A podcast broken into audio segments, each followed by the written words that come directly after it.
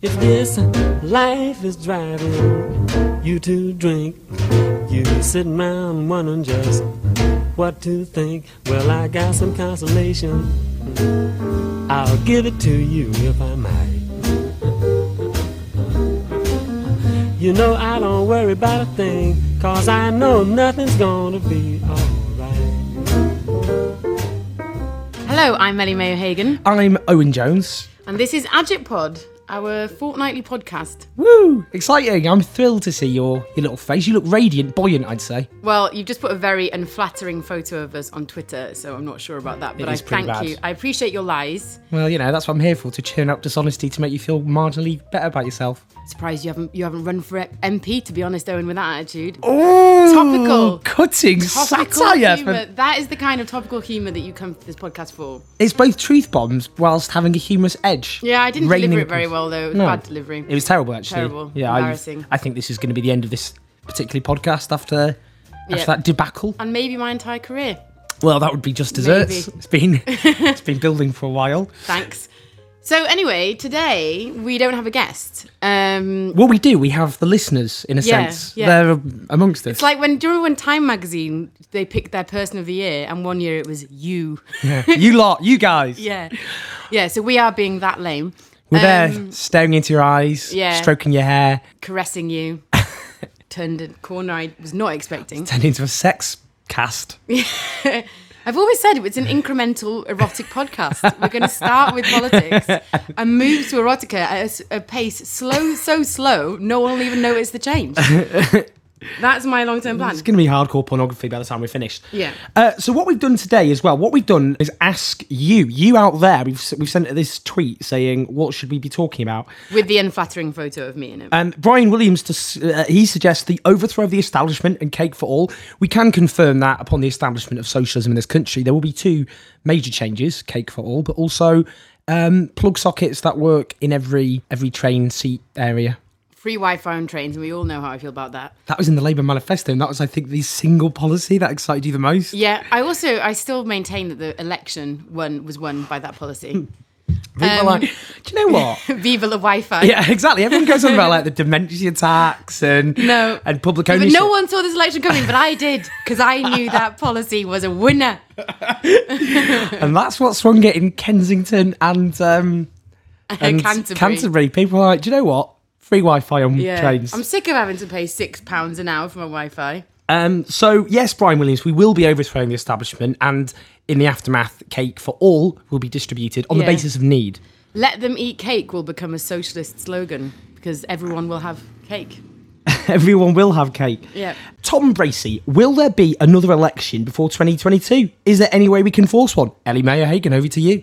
Well, I have some thoughts on this because both Owen and I uh, started out um, in our kind of London political journeys in the anti-austerity movement. Owen was part of an occupation at UCL, University Uni- University College London, and I helped found a movement called UK Uncut, which protested against tax avoidance. And in the anti-austerity movement in 2010, particularly with young people, there was this belief that the coalition government, Lib Dems and Tories, would break up. In fact, one of the aims of the student movement was to kind of fracture the coalitions by by like sort of shaming the Lib Dems almost for, for going back on their promise on tuition fees. Turns out they had no shame. Yeah. Well, and basically it didn't work. And the reason for this, I think, is that um, politicians like power and they don't give it up unless they really, really have to. And um, they're definitely not going to give it up out of a sense of embarrassment or because they want to please people. So I think, yes, there could be election between 2022, but I think that this minority government won't just fall apart on its own. I think it needs pressure from below. So yes, there can be another election, but there has to be a campaign with that specific aim. We can't just kind of wait for it to happen because I think no matter how dysfunctional the relationship gets between the DUP and the Tories, it will will never get so dysfunctional that they actually think it's worth giving up power for. Yeah, that's I, my take. What's I take? would. I, I think that's a good hot take. Um, I I'd second that. I think I think the issue is that um, look, Theresa May has had a bit of a mare. She called an election to destroy the Labour Party. How did that one turn out, Theresa? I know she's listening. Every week going, why are they tarnishing me on their podcast? I'm such a loyal listener. she's, you know, we appreciate all listeners, including our humiliated prime minister. So anyway, that rebounded uh, on her face, uh, quite a lot on her face. you know what I mean? It didn't go well. Let's just stick with that. But I think the issue now is they're absolutely terrified by the prospect of a Corbyn Labour government, which is probably the sweetest sentence I've ever had to say in my entire yeah, life. yeah. But they are like, you know, one political journalist at the Sunday Times put it to me that he just said the fear they have of Corbyn Labour government, the Tories, is way beyond uh, their normal fear of of, of any other Labour government. And uh, you know they don't want a what would be a socialist government to come to power in this country in 2017. And so at the moment, what they're doing is that everything is about how do we cling on to power for as long as possible. Now, what they're doing, Theresa May, and this is why you know, I mean, we all love mocking Theresa May, but there is a problem with that, isn't there, really? Because what they're doing, as some commentators have already pointed out, there's a Guardian article about this, they're using as a human shield. So the idea is we all get really pent up with rage and anger and fury about Theresa May and She absorbs it all. Exactly, and she just stands there. Poor, it's pretty grim, isn't it? She just stands there, just taking it all, and then they just d- dispose of her when she's been completely destroyed, and then go, "Surprise! We're going to reboot ourselves. We're new and like, fresh." It's like lancing a boil, isn't it? It's like That's disgusting. Some people might be eating Well, listening to that's that. a- it's just they don't want to hear about pus-filled boils exploding with pus seeping everywhere. Yeah. It's a shame this is a podcast because you missed the look on Owen's face when he said that to me. So pleased with himself. As pleased with himself as Theresa May was the day that she called that election. That is how pleased But now I feel the same shame as she feels an embarrassment. It's a roller coaster of emotions, this podcast. It's happened so quickly. Okay, next question. No, Let's- no, just on that though, Okay, quickly. go on. And and so what they're doing is obviously they've formed this uh, uh, this alliance with the political wing of the 17th century. Uh, I think people in the 17th century would be embarrassed by some of the DUP's attitudes. They tried to ban line dancing once. I really love line dancing. What's wrong with line dancing? it's heretical. Um, they're homophobes. They're anti-choice. They're climate change deniers. Um, and they're sectarian extremists. Lovely bunch of people now helping to run the country. Um, but what they'll do is that their view is you know, if the if Theresa May falls, they fear that would cause a massive internal civil war within the Tories. Uh, uh, they don't. Who do they have to take over? Boris Johnson, uh, Michael Gove. Oh, I'd love that. It wouldn't last very long. Um, Do you remember when he like gave his leadership speech and he was like, "I have neither charm nor charisma." people like, yeah, second. yeah, we told it like it is. Yeah, but you've got some self awareness, so there's, there's always that.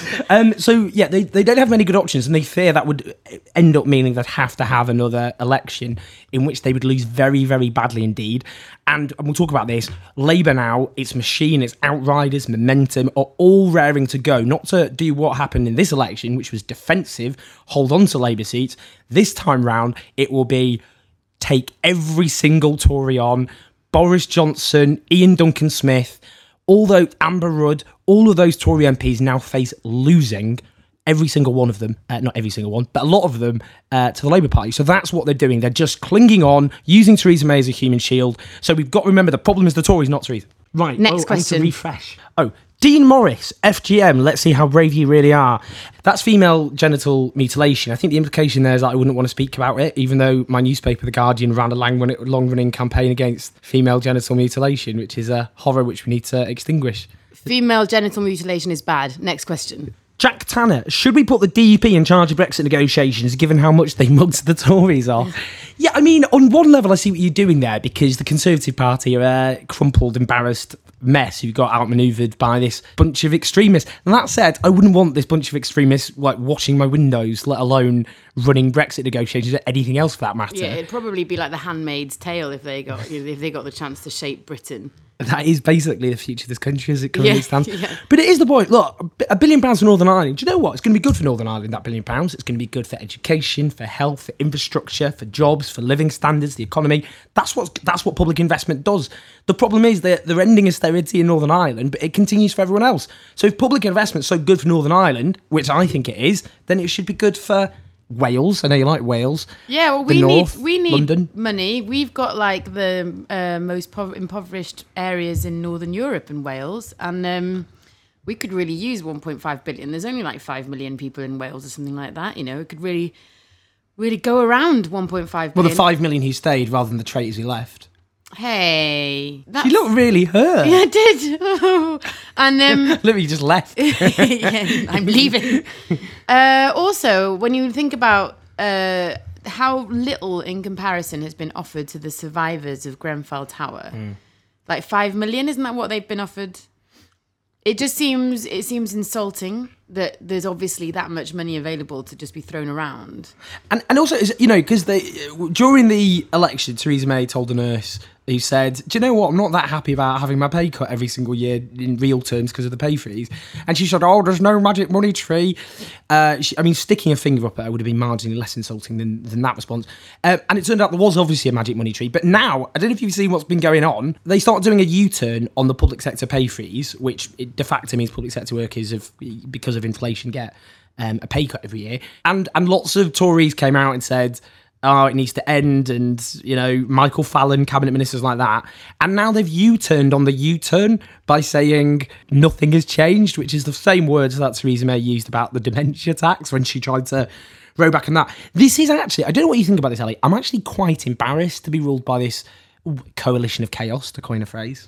Yeah, I just keep thinking about what Europe must think of us. Like the fact that we're going into Brexit negotiations now. And I just feel like we're just an embarrassment. Someone on Twitter said it's more embarrassing than like you know when a waiter says enjoy your meal and you say you too. Yeah, yeah, yeah, yeah. or like when it's your birthday and someone says happy birthday and you say, oh, thanks, you too. And then you're like, oh, no, wait. Yeah, this government's more embarrassing than all the embarrassing scenarios Yeah. you can possibly conjure up. Actually, my friend, she knows that I tell this story all the time. She once received an email from the client that she was working for, and instead of pressing forward, she pressed reply and wrote, Can you believe what this woman named her child? and included three shocked faced emojis and then sent it. This is more embarrassing than that. This is definitely more embarrassing than that. So, a friend of ours called Paul Hilder um, has been in touch. Paul Hilder is a brilliant uh, organizer, I guess, and he he does he helps run something called Crowdpac, which fundraises for movements. And what he's done is he's uh, he's just sent a link which uh, says "Give Labour the momentum to win." Hashtag for the many, and and that's getting people to donate because what momentum, which we set up um, to harness the energy of the first Labour leadership contest to try and get a grassroots movement to support the ideas, the vision um, of Jeremy Corbyn and so on. Um, and what they're doing now is having a permanent general election. Jeremy Corbyn says there has now we've got to be in a permanent general election footing. Who knows? An election could happen in October, and then Jeremy Corbyn will be the prime minister of this country, possibly if we all pull our fingers out. So now what's going to happen is they're going to do uh, big campaigns across the country. What I'm going to do a plug now. What I'm doing is I'm going to do these campaign days to try and go for uh, Tory MPs who are vulnerable. Iain Duncan Smith, for example. Uh, Iain Duncan Smith is responsible, the architect for some of the worst Tory policies imaginable. I, I once confronted him on Question Time uh, about his treatment of disabled people. He said, "I think we've heard enough from you, young man, or something." um, anyway, he, you know, the cruelty, uh, the, the bedroom tax, all of those things he's responsible for. He had a majority of about eight and a half thousand uh, in 2015. It's now gone down uh, to less than 2,500. He's ripe for the taking. Boris Johnson, Uxbridge and Ruislip, uh, or Ricelip. Someone corrected me the other day. Ruislip. Ricelip. He had a majority of 10,000, which has been halved to 5,000. We can take these people out. I mean, just to clarify, is in out of their parliamentary seats. Uh, they will lose if if we put in, you know, put in a bit of effort. So what I'm appealing to people to do now is, I know a lot of you are like, oh, blimey, we just had a general election and knackered, having knocked on doors or rang friends or did angry social media posts. Um, but we've we could, we've got to be ready uh, and we've got to go on the offensive. We're not trying to just keep seats, we're trying to win seats. Uh, so we've got to now target people like Boris Johnson, Iain Smith, Amber Rudd, she's only got a few hundred, Philip Davies, the I most thought obnoxious. was 45 was her majority. No, I think it's a bit more than that, but it doesn't matter. She's she's there for the taking. Um, and Philip Davies in Shipley, who's I think the most obnoxious Oh, Tory MP on the earth. Worst. He's the worst. He actually tried to filibuster a, a bill to give women more protection who've been victims of domestic violence. He's the worst. He is the worst, but he'll soon be a former Tory MP. But it's up to you to, you know. So come on, everyone, get revved up. Imagine it. The Tories out of power. The only problem is though is they know that at the moment they're they're on course for a, hashtag beating. So what they will try and cling on for as long as possible. So we do need to build up momentum, no pun intended, uh, to, to to force them to have an election because we don't have strong and stable government, which we need. I've got a question. It's from Natan Kol, which is K O L. Um, is there room in today's Labour for centrist social democrats? I'm going to let you kick off with that one, Owen. Uh, yeah, um, I think Labour's a broad church, but I, I think people have to accept the vision and the policies aren't going anywhere. They're now the accepted consensus. You know, I think there was always two types of MP. There was one type of MP who would have thought, do you know what? I personally like these policies, but the public are never going to vote for them put together. Um, and then there was another type of MP who, let's just be brutally honest, uh, didn't think the policies could win, but didn't want them to. They didn't like them. They didn't like that kind of program. Tony Blair once said, if you know, if he had the, you know, he wouldn't want to win if he thought it was possible with a left wing program. So I think you've got to distinguish between those two MPs. I think a lot of MPs actually with the election went, oh wow, the electorate are more left wing than we thought they were. So now we can just really, you know, fight and say the things we believe in. Um, others probably less so, but I do think now there just has to be a united Labour Party, and I think. You know, this is a bit like the end of the 70s when the post war consensus established by Clement Attlee's Labour government began to collapse. That was state intervention, strong trade unions, public ownership, high, higher taxes on the rich. Um, and in the Tory party, there was a division between the, the wets, if you like, who were seen as kind of they they thought Thatcher was going way too far, uh, and those who were the loyal Thatcherites, and the wets became increasingly isolated, or they just became Thatcherites. So what I'd say to centrists in the Labour Party is, you know, of course, there's a place for people of you know a range of traditions in the Labour Party, but I think now everyone has to accept those policies and those vision and the leadership that they're not going anywhere. Jeremy Corbyn will remain leader of the Labour Party for as long as he likes, and those policies and those ideas are now the absolute consensus of the Labour Party. No one can say that they will lead to electoral ruin anymore. Forty percent of the people voted for them, and we're on course at the moment to win the next general election. So yeah, I just think we need unity, and the centrists need to. We all just need to accept those policies. I think for me, it depends on the centrist because I think And you're gonna you're you're gonna be the big hard. You're gonna be the Robespierre, aren't you? always, always more like the Lenin. Yeah. I'd love to be the Lenin. You're a bit Lenin-y. Um, anyway, so I think yeah, I think it depends on the centrist because I, I think um, there are some people who would regard themselves as centrists, uh, like as you say, because they like left wing policies, but they have an idea about what is politically possible and what isn't. But I think there are some people who regard themselves as centrists because they genuinely quite like the neoliberal consensus. Like, while I'm not saying that they shouldn't be allowed in the Labour Party, because I think, you know, people should be able to join the Labour Party if they want to, whatever. I do think that there's a problem. There's a problem with that now because that isn't what the Labour Party is anymore. And I also think that that neoliberal consensus is definitely falling apart. So I think that basically their views are kind of quite outdated, and they need to update their views. because they're wedded to something that is disintegrating. That's the problem, and it's like Yeah, yeah. They need to smell the coffee. They need to coffee. the coffee. And I yeah, and so I think like obviously I think um yes, they can be in the Labour Party, but I just I'm not really willing to work with anybody who uh, wants to keep the neoliberal consensus. But I think that's the thing. I think now, I mean, it reminds me of so James Callaghan, the former Labour Prime Minister in the late seventies, just before he got turfed out by Margaret Thatcher. He said, "You know, there are times, perhaps once every 30 years when there is a sea change in politics. It does not matter what you say, what you do. I suspect there is now a sea change, and it is for Mrs. Thatcher. So, what his view at the time was it doesn't matter if you want to keep the post war consensus, it, the winds just have turned. The shift in opinion is just against that, against collectivism, against unions, against state involvement, and all the rest. And this time round, you know, if the winter of discontent, those public sector strikes summed up the collapse of that consensus and the right used it as their kind of bogeyman story. But I think this time, the Grenfell Tower atrocity sums up the collapse of this order privatisation, deregulation, let the market do what it wants, don't give working class people a voice. Yeah, and a, a, a attitude that borders along on callousness for working class people. I think, um, yeah, I think for me, like on a personal level, which this isn't really about political analysis, it's just where I stand personally. I think since 2010, which is when I sort of went from being a fair weather activist who went to marches to being like a real hardcore in their political activist. Like Pankhurst on speed. Yeah, I was definitely better than a suffragette. That's what I'm trying to say. I am more relevant than the suffragettes. That's- That's definitely what I'm saying without a hint of irony. That's gonna be quoted now. Yeah. verbatim, and people. Yeah. Good look good look with you your could- Twitter feed. If you could make one of those JPEGs of my face and just put a, like a quote next to it of me saying I am more relevant than the suffragettes, that'd be really great. If anyone out there could do that. I think that will happen though, which is a real problem. Yeah, and is. people say, "I can't believe you said that." Did you say it or not? Yeah, but let me explain. Did you say it or not? Let me explain. it- but Did I you say it or meant- not? Yes. No further questions, Your Honour. Yeah, and I think so on a personal level, yeah, because I sort of was so involved in activism, and the whole point of it was to try and break this sort of neoliberal consensus that I felt had led to the austerity program. And I think has caused incredible amounts of damage to the social fabric of this country. Hmm. So for me, on a personal level, I don't feel able to politically work with anybody who is comfortable with the neoliberal consensus because it's just so far from my politics. And now people just have to accept, don't they? They have to go, was what you were saying before basically pessimism? The public just won't accept this. I'd love it if they did. Or was it like, no, just love neoliberalism? Yeah, yeah. Because people who like were like people who are genuinely like, I don't want austerity, I don't want hmm. neoliberalism, but the political climate means that I have to accept a certain level of it in order to kind of make some changes.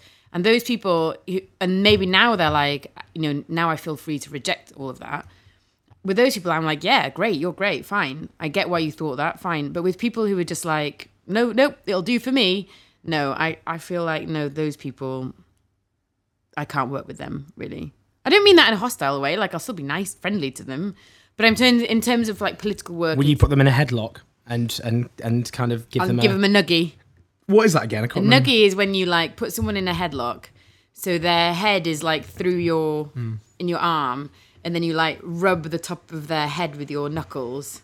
That's a nuggie. It's another example of the violent, hateful left here Yeah. in action. So much for the tolerant left.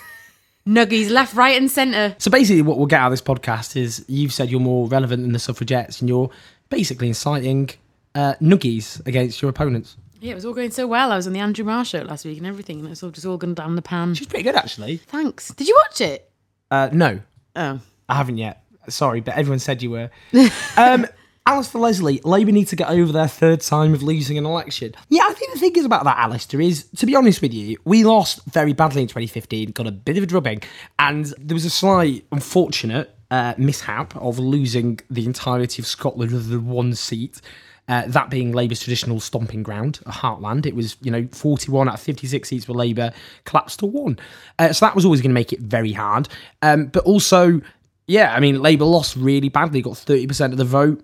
It was uh, it was grim. And what this election was called on the basis Labour about 20, 25 points behind. It looked catastrophic. All the polling, the by elections, the local by elections, the local elections that took place not that long ago, just a few weeks ago, were really, really bad for Labour. Um, and it, you know, and, and Labour had been in chaos for a very long time, internal, you know, ruckus. So to go from 30% to 40%, which is the biggest Labour's biggest increase in the share of the vote since Attlee um, in 1945, and there's a small issue of World War II then, and to win in seats like Kensington and Canterbury where they've never won before, to make inroads into Scotland, uh, to mobilise young voters and non-voters in a way people said would not be possible, winning over lots of UKIP voters. You know, the idea was all UKIP voters would go to the Tories, most did but certainly not all. You know, all of these things happened, and the Tories lost their majority. They lost. Everyone lost the election this time, uh, but the Tories were seen on course to get 180 seat majority. So now the Tories in absolute chaos, um, and Labour now are way ahead in the polling. They're heading towards 50 percent under Jeremy Corbyn in 2017. That is the parallel universe we've now entered. So the, the truth is, the Tories are clinging on to power, bribing a load of fanatics in uh, the DP uh, in order to cling on to power. So you can go na na na na na losers. But all I would say is, I've got lots of very, very rattled right wingers on my timeline at the moment. They're very angry and all the rest of it. And that's not normally a sign of being kind of like, uh, Triumphant. no, there's not much triumph going on. There's lots of very upset and worried and rattled right wingers. And all I would say is they have every reason to be rattled because at the moment they're heading for they're heading for defeat. I think um, a lot of people have been saying to me, well, why is everyone so happy when Labour lost the election? Um, and first of all, what are you talking about? Jeremy Corbyn's Prime Minister. Yeah, hello. Uh, anyway, but like, I think the reason, I think to be clear, the reason why the left is so happy about the election result is not just because it was a hung parliament. It's not because it's a hung parliament. It's because the mantra that the left can, cannot win from a left wing platform has been completely disproven by this election. And I think that is what has been really exciting is that it's been the most left wing platform I think that Labour possibly has ever had. Well, relative to the time, I suppose. Yeah, relative to the time. And yet it's had its best result, its biggest swing since 1945. And I think that's why everybody's really happy because, you know, since 1983, 1983 is like the Labour Party's um, boogeyman that's been used as a way of stopping the Labour Party from moving to the left for over 20 years. You know, every time the Labour Party has flirted with the idea of like lurching to the left, as it, it's called by people on the centre and the right. You know, the argument is, well, you don't want to end up like Michael Foot and totally crashing out. And I think what this, in fact, I was on the Spectator podcast earlier today, um, and we were talking about how a couple of years ago, right before Jeremy Corbyn got elected, I was on it then, and they were all talking about 1983, and then they were saying that Jeremy Corbyn, because he's even further to the left um, than Michael Foot, He was a rebel against Michael Foot for being not left wing enough. That yeah, that um, that the, the result would be even worse. And so I think what this election has done is it's a like totally destroyed that kind of mythology that's kind of kept Labour in the centre for such a long time. And B, it's sort of shown that like left wing ideas are popular, and that is why people are really excited about it. Oh, and finally, this election result is just a base from which people are going to build.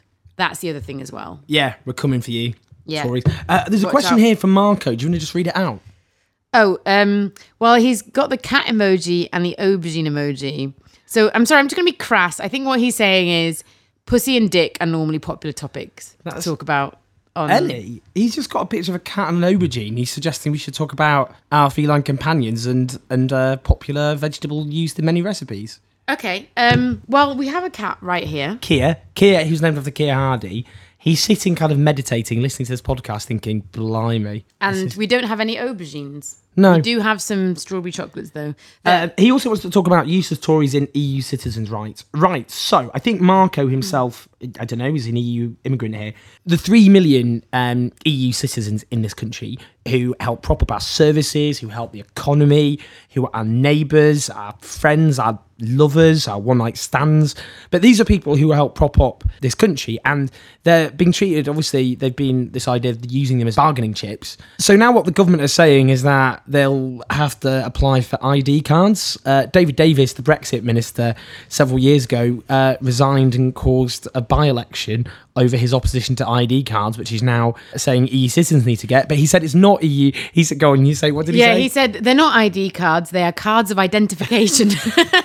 Thanks for clarifying, David Davis. Who, by the way, David Davis ran for Tory leader in 2005, and his campaign was him surrounded by buxom women that had T-shirts written "I'm with double D" on them. Astonishing. So very Uh, statesmanlike. Says he's pro civil rights, repeatedly voted against LGBT rights. And the reason I say this actually is because they are going to try and get rid of Theresa May and basically uh, replace her with someone they'll go, oh, it's a reboot, and he'll be one of them. And he is absolutely unacceptable. But, you know, there was an article in The Guardian by Tanja uh, Bueltmann, who is an EU citizen here, and saying, you know, that what Theresa May's saying is leaving people like her in limbo. I think it's disgraceful, actually, that EU citizens, many of whom are both mine and Ellie's actual friends, uh, are genuinely fearful, genuinely scared. I think it's there are many things which this government is currently doing which embarrasses and shames this country.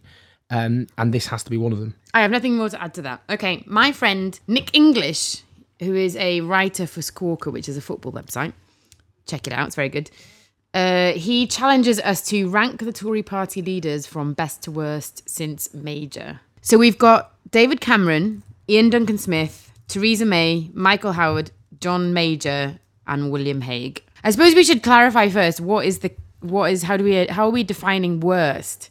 Because obviously for us, the worst one would be the most effective one.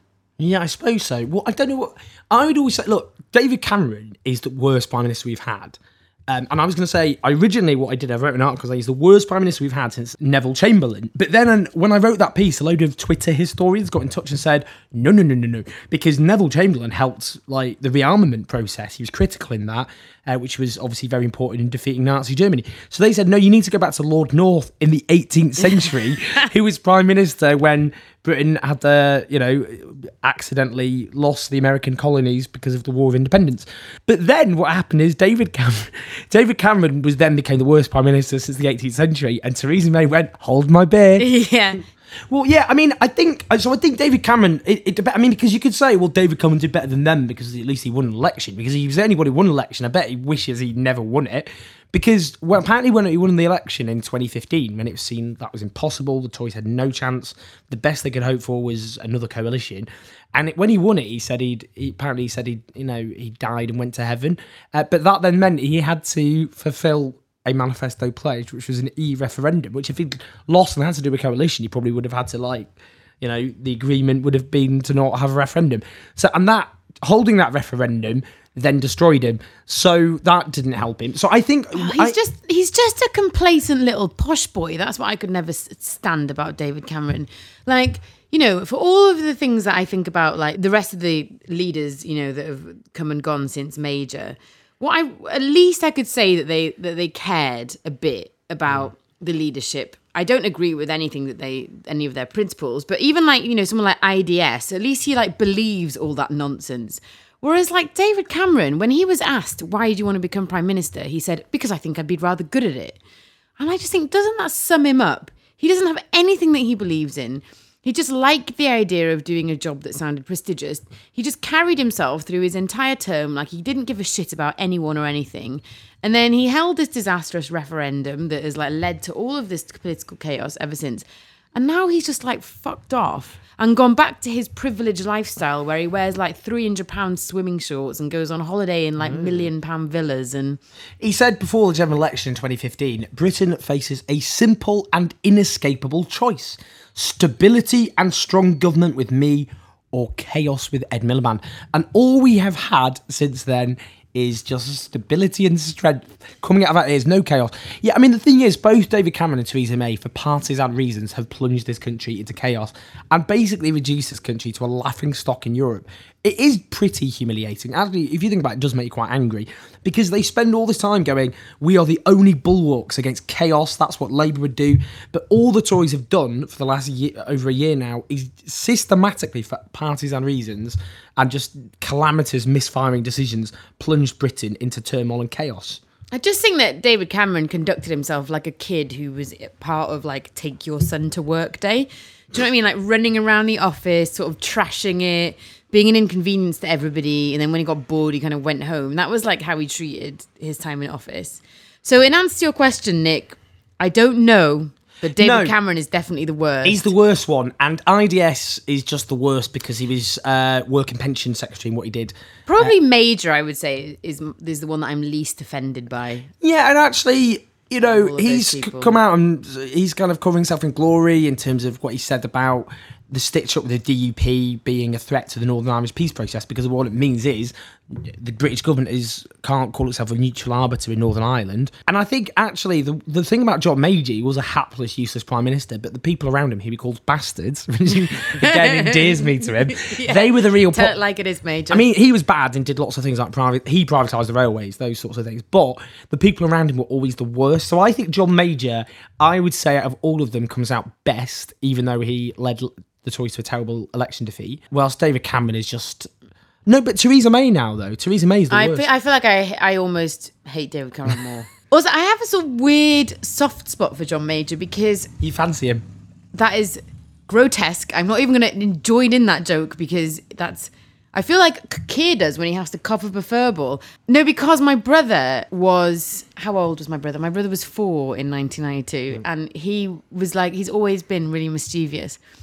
And he used to do this impression of John Major where he'd go, Hello, I'm John Major, as like a four year old. So whenever I hear John Major, it always reminds me of my little brother being like a mischievous four year old. So I've got this weird like affection for John Major. Should we get John Major on the podcast? Yeah, let's have him. He's well, he's like a barrel of laughs, isn't he? Yeah, we could do it in the bath. He's got unstoppable charisma. No, please. No. What you know, like Ed, him and Edwina Currie in the, in Edwina bath. Currie, Edwina Currie, who like trolls Owen on Twitter, which is just remarkable to It was hilarious. She joined Twitter and she kept literally trolling me in this most systematic way possible. Her Twitter bio, by the way, is literally blocked by Owen Jones. That's Yeah, her- I thought it was a spoof account. No, I that's what I was going to say. And when I did it, she was just trolling me in the most ridiculous way possible. And everyone's like, Owen, don't be ridiculous. That's obviously not Edwina Currie. As if she She's be- like, no, really, it's me, Edwina Currie. and- and she- also, I had sex with John Major, which for some reason I keep telling everyone about in grotesque detail. Why does she do that? I know, it's like, Edwina, dude, no one wants to know. have have some self respect. right, so Ellie, we do have a very exciting guest on our podcast next week. Yeah, she is a definitely a political hero of mine, which I say without exaggeration. I think her first book was one of the most influential books on me that I've ever read. And she's traveled all the way from North America to be on our podcast. Yeah, that's definitely why she's travelled. That is the only reason Yeah, that she's in London. Yeah, she's not doing anything else. She's just coming for the podcast. Yep, she spent all that money on the flight just to spend half an hour in Owen Jones's kitchen. Um, it is Naomi Klein. Naomi Klein, Hello. the Naomi Klein. Yeah, not another Naomi Klein, not someone with the same name who's not her. Imagine if it was just like Naomi Klein from Basingstoke. it's like he's just come down just by coincidence. By plane as well, which is weird. Yeah, yeah, weird. Naomi. Klein, the actual incredible woman that is Naomi Klein. I do love the it. She- absolute girl, Naomi Klein. because she is a hero. I uh, she had a big influence on me growing up. Um, no logo and all the rest of it, and Mm. the anti-capitalist movement of the late naughty, uh, sorry, the late nineties. She had a huge influence on me, but uh, she's also just lovely. She's a lovely, lovely person, and considering the level of her brilliance, has like no ego, which is remarkable. Because if anyone, No logo, no ego. yeah, if anybody deserves an ego, it's Naomi Klein, but she doesn't have one. She's very, very lovely. Very So it'll be a big loving. No, but seriously, it's going to be lots of fun. Um, so look, everyone. All I would say is a little rousing little rah, which is we've you know we've all got to go out there knocking on doors, campaigning, permanent election time. We've got to take down the Tories. Yeah, can do it. and please join the Labour Party if you haven't already. Um, now is the time. And also think about joining Momentum. A friend of mine went to their meeting in North London a while ago. Obviously, a lot of you aren't from London, but maybe you have local Momentum groups. And he said it was really great and everybody was really friendly and it was really useful. And I've had a few interactions with Momentum because I've interviewed their members and I've been along to their events. And they really are just a bunch of really nice people. And I would honestly recommend it to get involved because you'll have so much fun and you really do feel like you're doing something when you do that kind of activism. You do. And they are super awesome, fun people, and um, also have an amazing impact during the election. So, on that little note, uh, it has been a pleasure as always. Uh, we will be back with Naomi uh, next week. Uh, so this is me, Owen Jones, signing out. And me, Ellie Mae O'Hagan, count down the days until we have Naomi Klein on our podcast. Bye. Bye. But I don't worry about a thing, cause I know nothing's going to be alright.